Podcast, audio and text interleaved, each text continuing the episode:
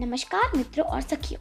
Welcome to viewing angle और आज हमारी चर्चा का विषय है एग्ज़ाम्स जो कि कोविड 19 यानी कोरोना वायरस डिज़ीज़ के चलते पोस्टपोन हो चुके हैं। मित्रों, सभी विद्यार्थियों को परीक्षा के बाद अपने रिज़ल्ट का इंतज़ार होता है और होना भी चाहिए। कई विद्यालयों में लॉकडाउन से पहले परीक्षाएँ हो चुकी थी और उन्होंने रिज़ल्ट तैयार करके व्हाट्सएप पर रिज़ल्ट भेज दिया। लेकिन उन छात्रों का धैर्य टूटता जा रहा है। जिनकी कुछ परीक्षाएँ बाकी हैं। ऐसे में विद्यालय, प्रशासन को पूर्व में दी गई परीक्षाओं के आधार पर अथवा औसत अंक देकर छात्रों का रिज़ल्ट बना देना चाहिए, जिससे उन्हें अगली कक्षा की पढ़ाई शुरू करने में सुगमता हो।